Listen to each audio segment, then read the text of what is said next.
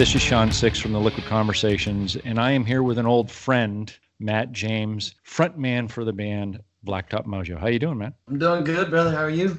Uh, it's been a while. It has, man. It's good to see you. It's like we both were on each side of the planet Yeah. for the last 18 months. Might as well have been, man. Well, the first thing I want to start out with is how have you and the guys from Blacktop been surviving over the last 18 months? Uh, it's been some strange times that neither myself or you or probably anybody else that we know has ever experienced. Yeah, um, man. It it kind of has. It, it's been pretty wild. I mean, it seems like years ago that we were all getting told that the world's shutting down and we're not going to be able to play shows anymore. And uh, you know, I think everybody went through uh, the live stream thing. I think there's still a lot of people doing the live stream concerts and stuff like that.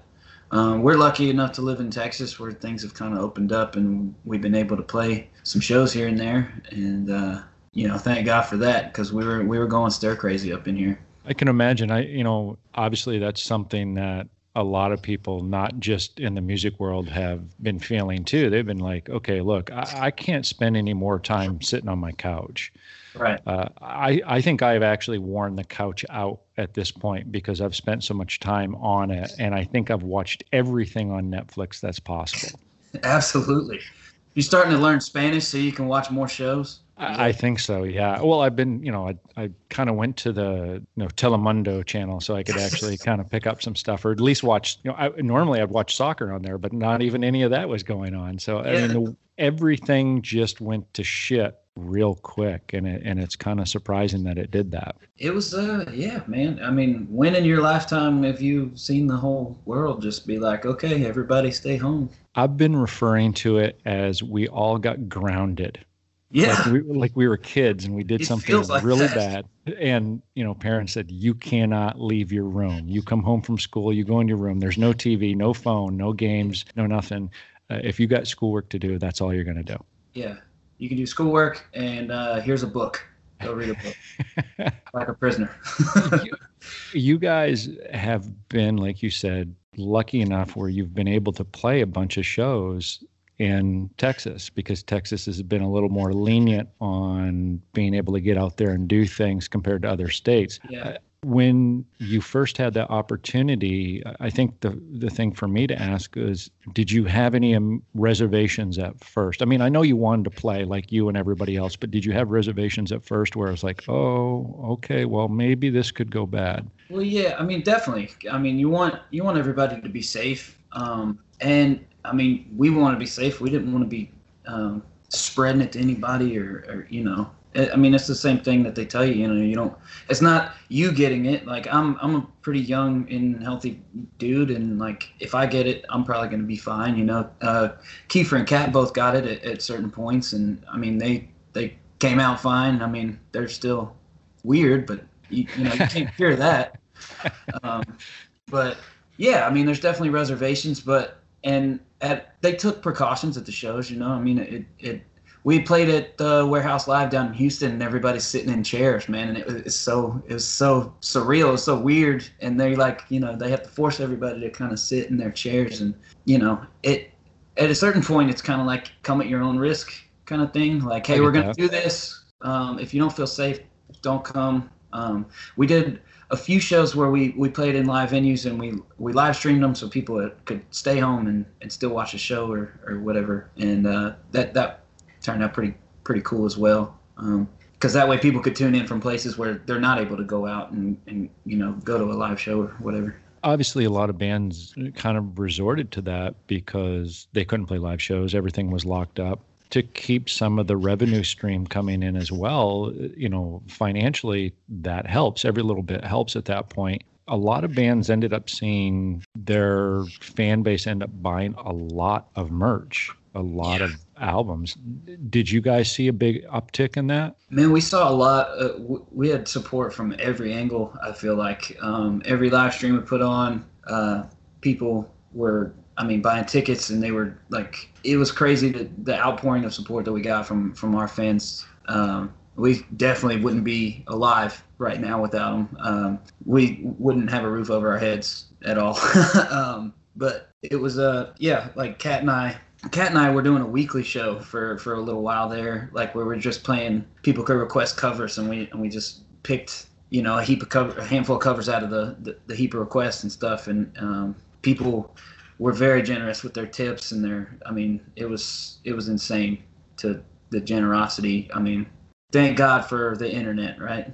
I mean, I heard that from one of the things that you guys did, um, you guys picked up a new fan or a, a group of fans uh, uh, by the name of a band called Clutch. Yeah. And uh, I've heard that through the through the rumor mill that uh, they are now big fans of Blacktop Mojo. Uh, that's uh, that's kind of what we heard. Uh, hopefully that's true. And uh, yeah, we got to do a live stream with them and uh, our buddies in in Saul. Um, they were really cool. We'd never really met them before, but um, ended up talking to them through you know the live stream thing. So it's it's kind of it was kind of like uh, going to a festival in a, in a way where you, you you know you might meet these bands where you, you don't ever cross paths and um, it was a cool uh, it was a cool deal and it was a cool challenge man it was fun to kind of figure out how to how all that works and just kind of adapt and and feel like hey we we can still do this man we're gonna be fine just when you thought the only thing that you had to do was Snapchat, and other than that, and then, then every you had to learn all new technology. You had to up your Zoom game, up your Skype game, all, all me, this stuff. Don't get me started on TikTok, dude. Uh, uh, God dang, there's always you always got to learn a new one. It's it seems like. If I start seeing you guys do a lot of those dancing videos, like some of the people on TikTok, then I, I might have to like I'm gonna ha- I'll send you a text message going, "What are you doing, dude?" Kiefer's a hell of a dancer, man. and and congratulations to him. He just got married. Yeah, yeah, he did, man. He got married two two weeks ago. Yeah.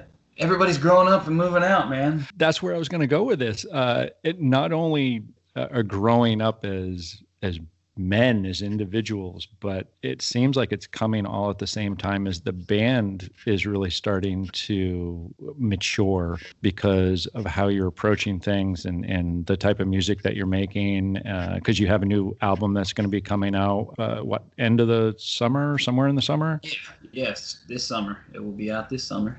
If I could remember the date, then I would I would probably say it, but I'm not even sure if I'm allowed to say it or whatever. But it's summer for sure. I can say that. Uh, self-titled, so everybody just refers to it as Four. Yes. And I have gotten to hear a few of the songs. Uh, I've heard a few of them, and yeah, I would say not only are you guys as people growing up in your, I mean, Kiefer obviously getting married. That's definitely about as grown up as he can get. But well, I mean, it's still Kiefer, so we kind of have to put it in perspective a little bit. But the new music and the and the the new album, you guys are really starting to mature as a band, aren't you? I think so, man. I think we finally found um, we've been making music together long enough where we kind of feel like we have sort of an identity in our music and, and a sound that we're it is unique to us and i think that's why we wanted to self-title this album it's kind of uh, like hey we've we figured it out maybe i don't, I don't know uh, but yeah, I, I feel I feel good about the new songs. So I'm I'm very excited for everybody to hear them. If you had to, if you had to look back at it and say, okay, what if the pandemic didn't happen? Uh, what if you didn't have all this time to yourselves and you know, I'm sure that there was, you know, songs on the album that were in the works way before the shutdown, but also some of it's come out of the pandemic as well. Uh, sure. Do you think that this album wouldn't be what it is if it hadn't been for this shutdown? Uh, for sure. Uh, the, I mean, the pandemic allowed us. We didn't have anything else to do, so I mean, there was more pre-production on this album than there ever has been because we like I, said, I mean we were all just stuck at the house man. So it was just like hey let's get together once or twice or however many times a week and let's just write songs and let's let's put some uh, let's do something creative and get out of our uh, get out of our heads for a minute you know? You also during the pandemic went on um, a little bit of a trip too didn't you uh, you did some stuff in the in the desert, yeah, and uh, did a video. Great place to do it during a massive shutdown because no one's around. Um, yes. yeah. Was that something just to try to keep things moving in a forward direction? Uh, I think so. It's just, uh, I mean, you always want to be creating stuff and putting stuff out there for people. You know, um, we had just released our NEP in May of last year because I mean those were songs that we recorded during the sessions for Under the Sun that just basically didn't make the record, and uh, we felt like they could all kind of stand on their own. They were their own little thing. They had their own little vibe to them, and um, we wanted to put that out there because everybody's sitting at the house and everybody's eating up, you know, like Netflix shows and whatever else that you're talking about, man. Like you said, you ran out of shows to watch. It's you know, it's the same thing with the music. I'm sure. I mean, you're running out of album. You know, people are holding their albums and stuff you know, a lot of your favorite bands are holding their albums. Some bands are holding their albums back because they want to be able to tour on them, and it's understandable. But luckily, we had this this group of songs and this EP that we could put out in the middle of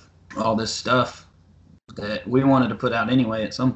And last year was as good a time as any. So uh, yeah, it was a good warm up too, especially going into you know album four it kind of kept you guys kept you guys' blood pumping at that point too because it kind of with the shutdown i think bands run the risk of getting stale you know for you being able to have that forward momentum during a shutdown i think is probably going to be as much of a benefit for you guys emotionally and physically as if nothing had happened. Yeah, absolutely, man. So, one of the things that I did want to talk to you about obviously, you have this album that's coming out.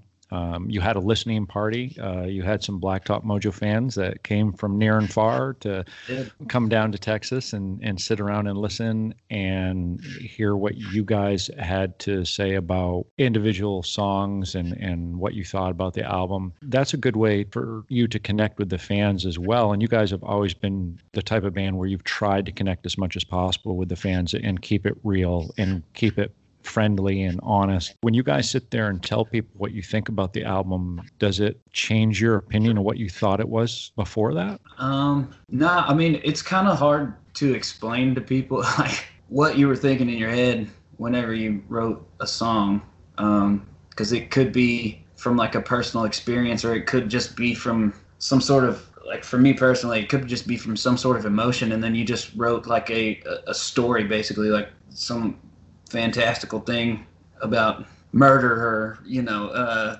whatever it whatever it might be. Um, hint, hint. There's a lot of murder on this record. No, um, but it's it, it's hard to get into words like that that emotion and explain that to people. Um, but it it's it was cool. I mean, I don't I don't think it necessarily changed what we thought about the record. Um, everybody that was there at the listening party seemed to seemed to get get where we were coming from and and and got just as excited as we are for everybody to hear it you know? Well obviously you know if you have people that are traveling not just from your general area to you know come listen to this album clearly people are are pretty worked up about this coming. Yeah man. And i mean a lot of the people that came down they're they're like family to us. Um you know when we're on on tour and going from place to place they're the they're the people where you show up in a town and you're like, oh shit, look who it is, man. like, you know, and it, just to have all of them in the same place and for them to all meet each other too is is a really cool experience, you know, and it just furthers that community bond that we have in our in our little fan group, uh, the Mojo Nation. Well, I mean, I've actually had the opportunity to go to Wally's in Hampton Beach, New Hampshire during the shutdown, and uh, they definitely remember you guys, and they're definitely waiting for you guys to come back. So we're waiting to be back. Wally's is the spot, man. Now, speaking of stuff like that, you guys actually have a bunch of shows, and I don't mean just general Texas area. You guys have a bunch of shows that are coming up, festivals, and pretty much most everything that's out there for a festival, you guys are on the bill. I mean, you, you guys are going to be, as soon as things kind of ease up a little bit and we hope that no one at the last second pulls a plug on any of these things out of like a knee-jerk reaction or something happens but you, you guys are going to be pretty busy when things get going aren't you we're uh, yeah we're we're very very stoked to be looking out at the future right now. Um, like you said, after this past year, you kind of don't put a whole lot of hope in everything. You know, I mean, don't put all your hopes in that in that basket. Like, oh, it's finally gonna happen because it could at the last minute. You know, somebody could pull the plug or anything could really happen, as this last year's taught us. Um, but we're excited, man. Uh, it'll be nice to get back out in front of people and to be back in the be back on the asphalt. it's funny you say asphalt because how I look at it is kind of like race car drivers run into the car for the mad dash start. It's going to yeah. be like that because there's going to be so many bands so chomping at the bit to get out there. It's yeah. just going to be bedlam, I think, at first. And that's good in a way because people are really going to get a glut of all the music that they liked thrown at them yeah. right off the get go. I'm pretty excited because I don't think anybody's ever going to miss a concert again. Like, I don't, I don't think they're going to be like, oh, they'll be back in town next week or, or you know, in a couple of months. They're just going to be like, we got to go see them because, you know, who knows what will happen. You know, and I mean, here in Massachusetts, you know, uh, we've been shut down pretty hard since March of last year. Yeah and there's shows that are scheduled at Fenway Park, and I think people people are just buying the ticket. They don't even care where they sit. Right. You know, they're they're they're not even concerned about the stuff that we would normally be concerned about. Like, oh, I need to sit in this section, or I can't sit way up in the back, or I can't sit on the lawn. I want to see them, right. uh, or be down front, or what. People are just like, yeah, screw it. I, I just want to go. You just want to be there. yeah you and I have a mutual appreciation for a character, a literary figure uh, by the name of Hunter S. Thompson. Absolutely. Now, you you actually wear ink. You're doing the Fear and Loathing tattoo. Uh, yeah, yeah, yeah. It's actually the the tattoo ended up as uh, Johnny Depp as Hunter S. Thompson. So you know, don't get drunk when you get tattoos, kids. But it's it's still yeah it's a it's a little tribute to Hunter S. Thompson for sure. Well, I wanted to ask you, with your appreciation of of him as a person or character, or as his writing or his stories, has any of that influence, that exposure, that to that literature, or when he was writing for magazines, did any of that ever sneak into the music that you've written? Um, I think maybe in a way, um, it's kind of like you know documenting the way that he documented all of his experiences and the way that he uh, lived his life, uh, Gonzo, you know, um, and and just dove into everything that he wrote about. I think that's a that's a good way to approach songwriting is from personal experience um, and just to take everything in because you never know what is going to spark something in you and spark that inspiration for a song in particular, speaking from my thing. Basically, shoot from the hip. Yeah, absolutely. Rob Halford always said that the best way to be a good band is to first one write a good song. Uh, so that obviously, you know, if you're focusing on that part first, the rest naturally will follow. Yeah, I mean, all the other stuff's just kind of bonus features. I mean, just um, it's got to be music first. I think for for anybody if you're gonna gonna want to do this. It's got to be about the music. It can't really be about anything else, or you just kind of fizzle out, you know.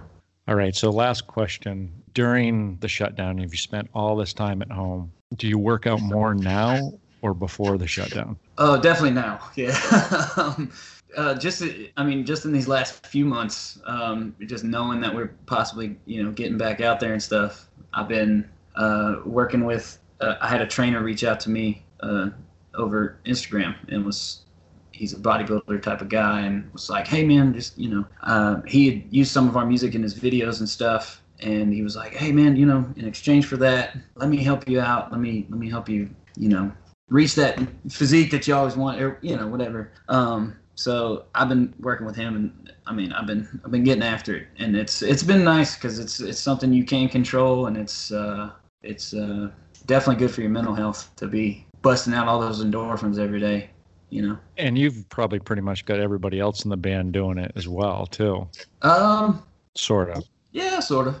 Uh, you know, Kat and Kiefer and, and Chuck always, always, we always all worked out on the road and, and did a little something here and there, you know, whether it be some push-ups in a parking lot somewhere or, or whatever, you know. But we'll get back into it hardcore when we when we get back out there. I witnessed a few of those parking lot push-ups in uh, in Wisconsin. Yeah, you got to do it, man. You got to sweat out all those bad decisions you're making. It's like right. it's, it's the uh, it's the oil change, you know. You sweat out the stuff from the night before. That way, you can you got room for whatever you're going to do that night. well, Matt, it's a pleasure as always getting a chance to talk to you again. Uh, we need to do more of it. I know that you guys have been super busy, but now things are coming into the final push of it, and uh, you know, hopefully we'll see each other out there on the road. I'm sure we will, man. we always do. The Liquid Conversations podcast is brought to you by Dirtbag Clothing. Wear it till it stinks.